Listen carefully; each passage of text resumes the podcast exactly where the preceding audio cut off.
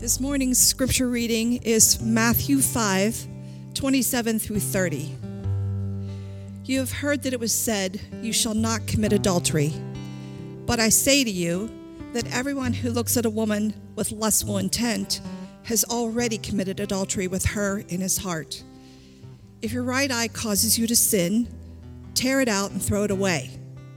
For it is better that you lose one of your members than that your whole body be thrown into hell. And if your right hand causes you to sin, cut it off and throw it away. For it is better that you lose one of your members than that your whole body go into hell. Go ahead and have a seat, church. And as you do, I want to pray for us. Lord, you are so good. And we've determined that fact from the morning that we wake up to decide that you are good that we long to be obedient. And we know that you are working in us, Father. We know that you have asked humility of us and obedience so that when you say go, we go. And when you say stop, we stop. And this morning, Lord, we ask that you would pour out your spirit in greater and greater measure upon us.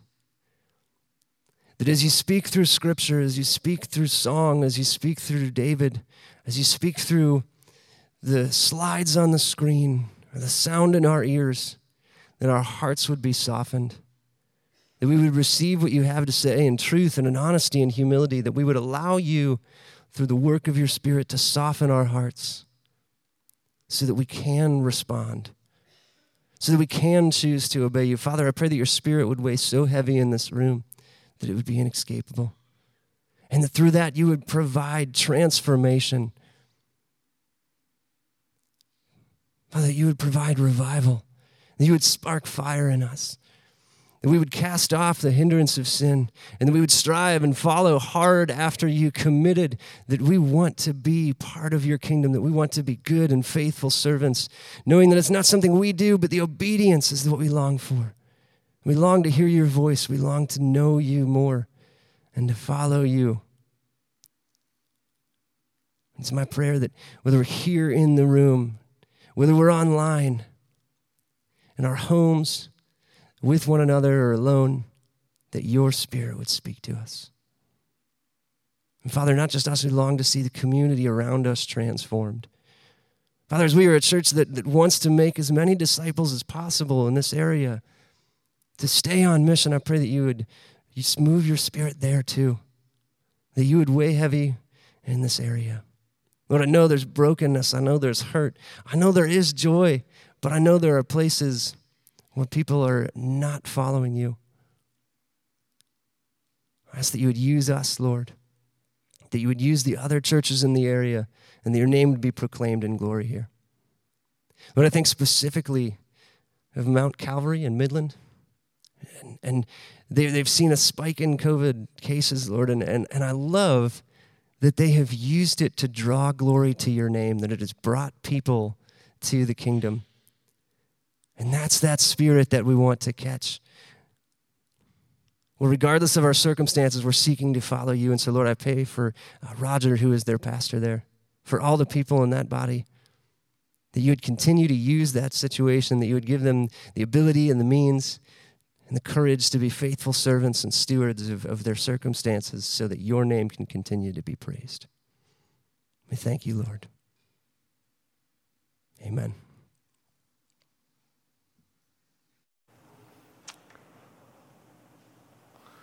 It's good to see everyone this morning. We've got to get our mascot back up here. I think Sean's got our football. You got it from there? All right. Excellent.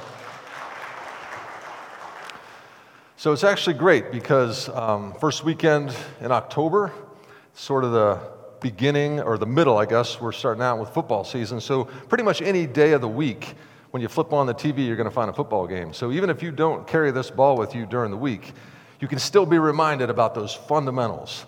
So this is also a great time of year for you to think about inviting someone to come to Four Mile Church because we're learning about the fundamentals directly from Jesus himself.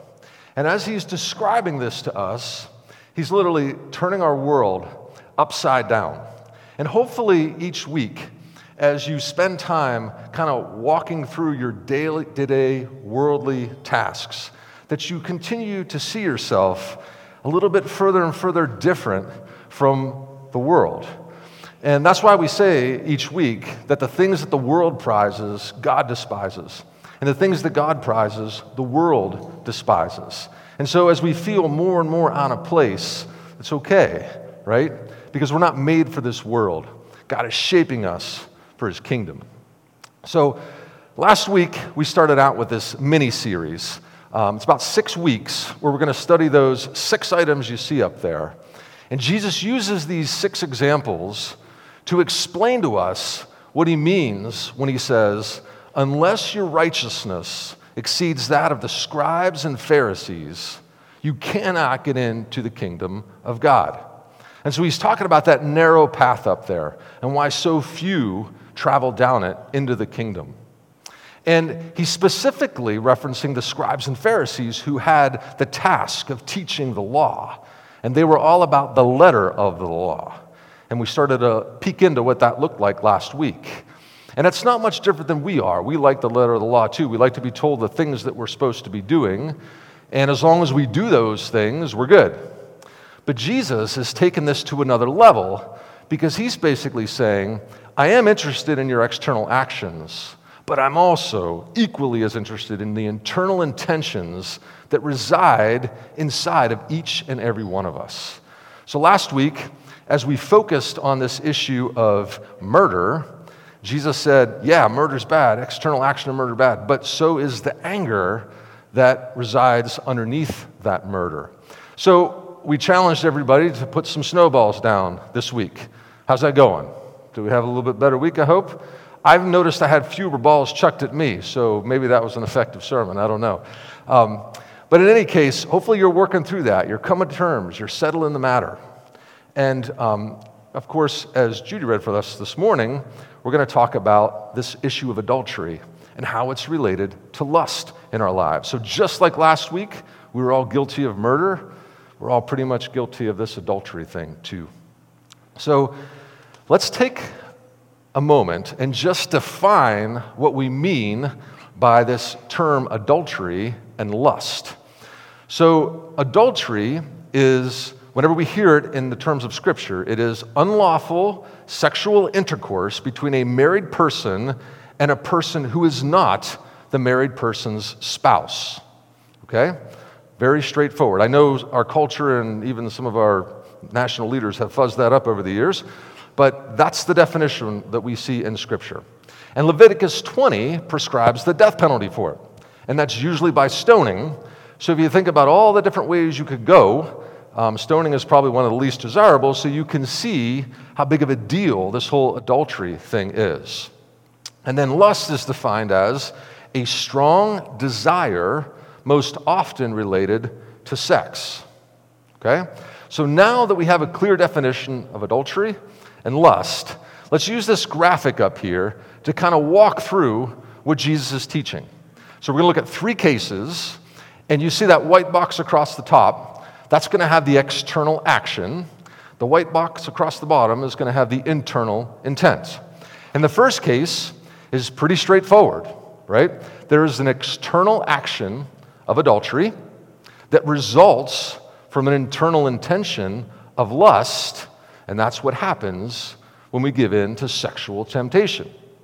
Now, in this case, Jesus is in violent agreement with the scribes and Pharisees. They all agree that this is bad. We don't want to be in case one. And that's where the scribes and Pharisees stop, because that's the external action. And this is where Jesus takes it to the next level. We move to number two. So, in number two, even if there is no external action of adultery, because maybe you want to avoid the penalty, whether that's stoning back in the day or the shame that's associated with it today, but either way, there's still a lustful intention in our hearts. And Jesus doesn't want that. So he's saying that is bad too. And remember, Jesus operates across the entire ecology of us as humans. So He's interested in every aspect of our lives. Lust is one of those private sins, just like anger is. And it resides in the same space where the Holy Spirit operates in our lives. So in Christ's kingdom, there's simply no room for those private sins of anger and lust. Now, Jesus is teaching that we need to be like number three up here, where we don't lust after people because we honor the marriage covenant and we see each person as someone who is made in God's image. In other words, it's our greatest desire to honor God. And we do that by resisting the temptation associated with lusting after someone. So, how do we do that? Well, last week, when Jesus taught us about anger, he just said, Come to terms quickly. That's it, right? We didn't get a whole lot of details. But this week, he gives us some very specific instructions about how we can respond to sexual temptation in our lives. But before we get into that, we have to understand the very basics of temptation and how it unfolds throughout our lives. So, what is temptation? Well, it is the enticement to sin, but it is not a sin in and of itself. I like to think of it in the context of what I call a sin spiral. So, we start out with truth. It's a straight green line up there, and it's basically the straight edge of truth.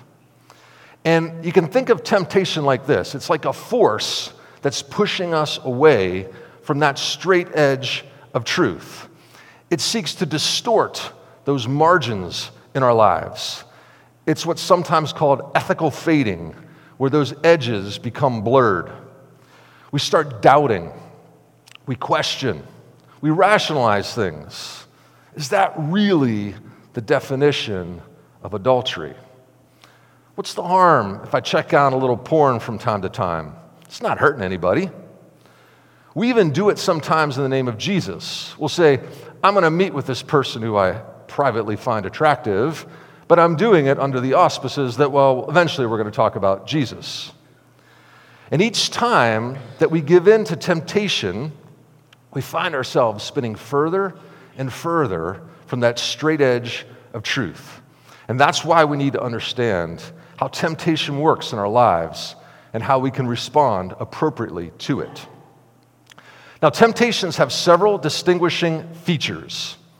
First, starts with an attraction to something. In this case, another person's looks.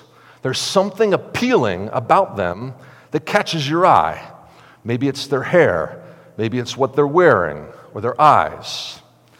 We must always be ever so careful with our looks, especially if you happen to be one of the pretty people. We all know that characteristics matter.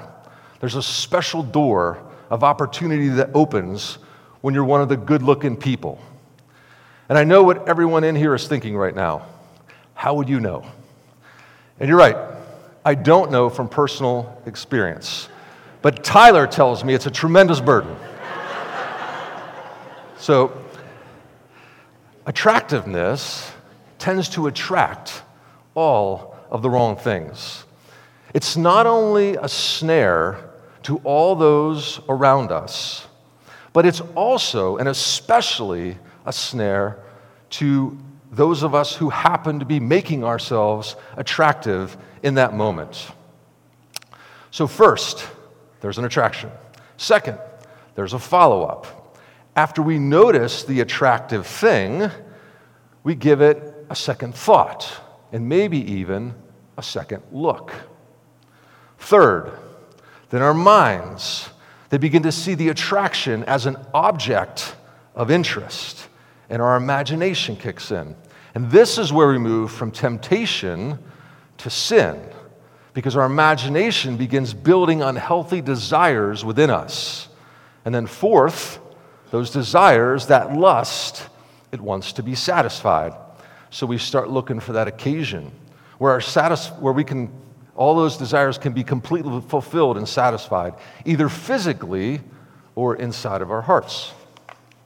So as I describe this to you, we're really not explaining anything more than basic economic marketing theory. So instead of lust, to really grasp how this unfolds in our lives, I want to look at something different, completely different. Let's look at the temptation for a pair of boots. You've got a bunch of errands to run. So um, you head into town and you park on the side of the street. And the first thing on your list is you got to get to the bank. So you hop out of the car, you're heading down the sidewalk, and you just happen by a shoe store. And this sweet pair of boots just catches your eye. You take two more steps and you're like, that was a good looking pair of boots. And then you cut that second look. But you got to get to the bank before it closes, so you keep moving. And you head to the bank and you're waiting in line for the teller, and you start thinking to yourself, man, those boots would look fabulous with those new skinny jeans I just bought. we do your business at the bank and got to get stamps next. You're heading over to the post office, and on your way over, you start thinking to yourself, you know, it's already October. It's going to be winter before we know it. And I remember watching the Weather Channel last week, and I'm pretty sure they said it was going to be a really rough winter this year.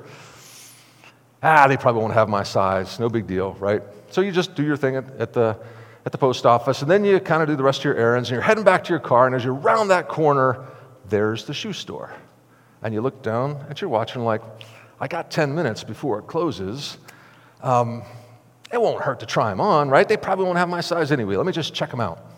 So you go in there, they happen to have your size. And you got that whole thing going on in the mirror with the boot.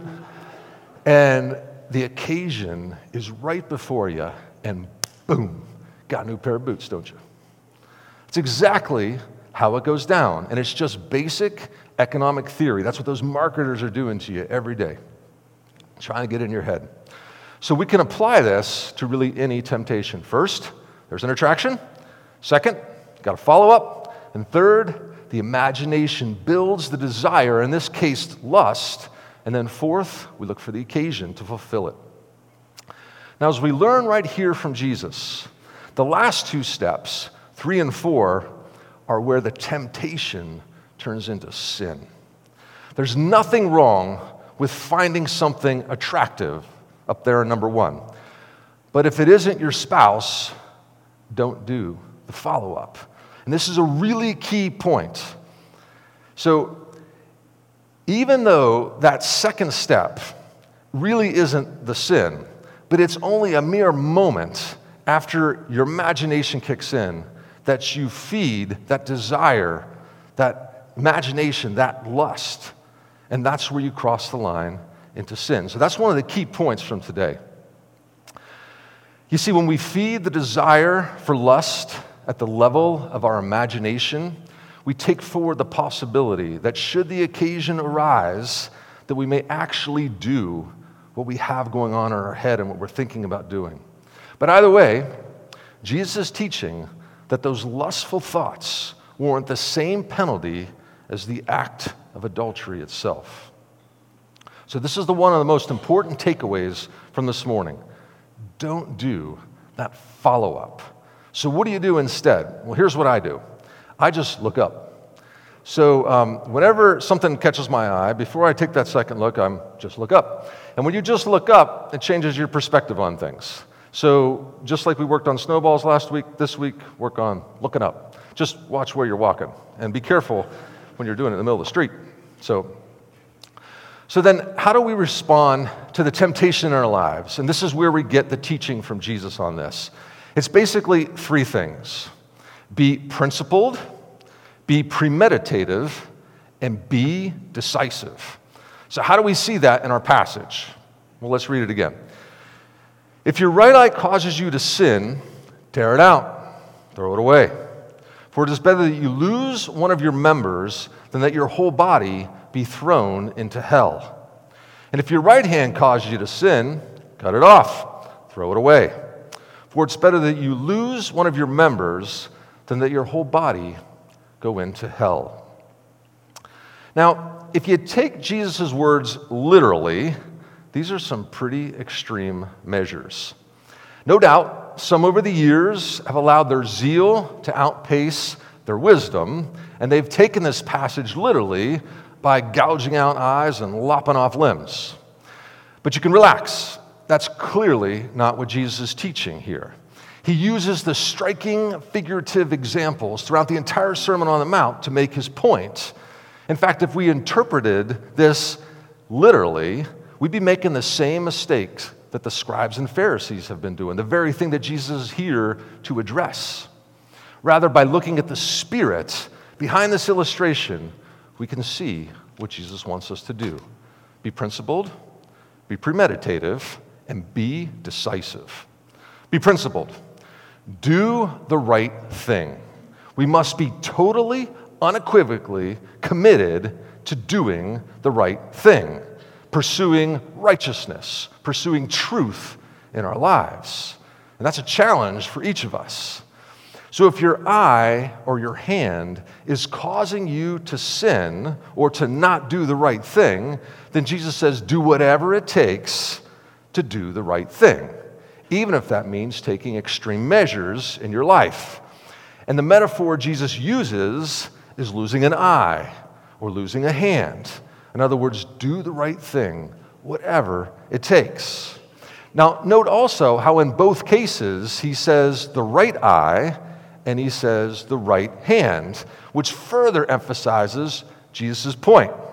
It's not just any hand or any eye, it's the best one that most of us have. And so I did a little bit of um, looking into some useless trivia. It turns out 90% of the world is right handed, and 67% of the world is right eye dominant. So clearly, um, this is a special emphasis that Jesus is making here. So we are to be principled, committed to doing the right thing, committed to truth, whatever the cost. Second, Jesus says, if you know your eye is going to cause you to sin or not do the right thing, be premeditative. Take it out. Notice he isn't saying that we're supposed to punish our eye if it lusted or looked at something it shouldn't have in the past. No, he is saying this is in the preventative case. If your eye causes you sin, get rid of it. So, whatever it is that results in lust in your life, avoid it at all costs. In other words, put up hedges. So, think about what is a hedge? Well, when you have a hedge between your place and your neighbor's place, you can't see what's going on over there, right? It prevents you from engaging in whatever's going on in your neighbor's yard. So, hedges are really important. Let's think about some hedges that you could put forth in your life this week. Maybe your problem is those magazines at the checkout counter. If that's the case, then learn to do that self checkout counter thing. And I know that's tough. I struggle with it too. Every time I go through it, the light goes off and they come over and they treat me like I'm a village idiot or something because I don't know what I'm doing. But it's still far better to do that. Put that hedge in place if you need to. Maybe it's the cheerleaders at the football game. If that's the case, then go sit in the nosebleed section or don't go to the football game at all. Maybe it's the pornography that you access from your computer when you're alone. Then the hedge you put up is don't be alone with your computer. Maybe it's the neighbor guy who mows his lawn in a Speedo every Wednesday afternoon on his day off. In that case, you should try to plant those hedges. or find something else to do. Maybe that's the day you go do the groceries. But in any case, go through the checkout line. You know the deal. Just put those hedges in place. Literally plant those hedges everywhere you can in your life. So be premeditative about the things that trip you up with regard to lust. Plant hedges. And third, Jesus teaches that we are to be decisive. He says, tear it out, cut it off, throw it away. He doesn't say, put a patch over your eye or tie your right hand behind your back. No, he decisively says, remove it, meaning you can't put your eye back in once you've taken it out and thrown it away, just like you can't put your hand back on once you've taken it off and thrown it away. Do whatever it takes, even if some smoking hot person in a string bikini plops their towel down right in front of you on the beach. Now, I notice everyone's looking up for that image. I'm not putting that image up there. I don't want you to rationalize it by saying, well, I was here first. This is my favorite spot on the beach. No, you need to get your butt up immediately and decisively. Go find a spot where those weirdos with the metal detectors are hanging out. I can assure you there will be very little chance for lust at that part of the beach. They're actually pretty entertaining, though. They get so excited when they, that thing goes off and it starts beeping, and they, they'll dig five feet just for a penny sometimes. Anyway, be principled, be premeditative, and be decisive because Jesus says it's better than burning in hell. And he says it twice. So you see how, yet again, Jesus refers to hell. It is a real place.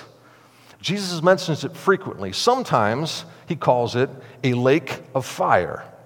Now, the lake of fire illustration is appropriate because it's consistent with another important teaching point that we find all throughout Scripture. And it helps us understand why lust, adultery, and sexual sins are so bad. You see, sex is a gift from God.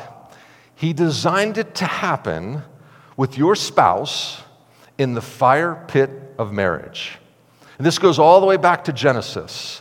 At creation, when God institutes the covenant of marriage between one man and one woman, where the two become one flesh, that's the only place sex is permitted. Now, it can burn super hot in the fire pit of marriage, as we see in the Song of Songs and other places in Scripture, because the pit is able to contain it. Everywhere else that it occurs, prior to marriage or with someone who isn't your spouse, anywhere, not in the fire pit of marriage, it burns out of control like a wildfire and it destroys absolutely everything. It burns down your house, it wrecks the forest of your life, and it consumes everything around you just like a wildfire. And unfortunately, nearly everyone us, of us in here bears the burn marks from the sins of lust and sex in our lives.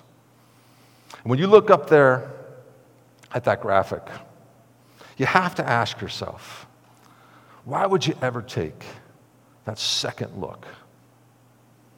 And that's the question I want us all to think hard about today as we move into our response time. We're going to prepare our hearts for communion. And as we do, let's take a few minutes to be completely honest with ourselves. Let's confess, repent, mourn that sin. Whether it's in the past, whether it's in the present, or whether it's something you know could be coming down your way in the future. Ask God for his help to build those hedges in our lives so that we can keep ourselves from taking that second glance. And above all, during this response time, accept that forgiveness that Jesus extends to us. It's extremely good news by the work that he did on the cross, the shedding of that blood, all for our sins. Let's enter the time of response.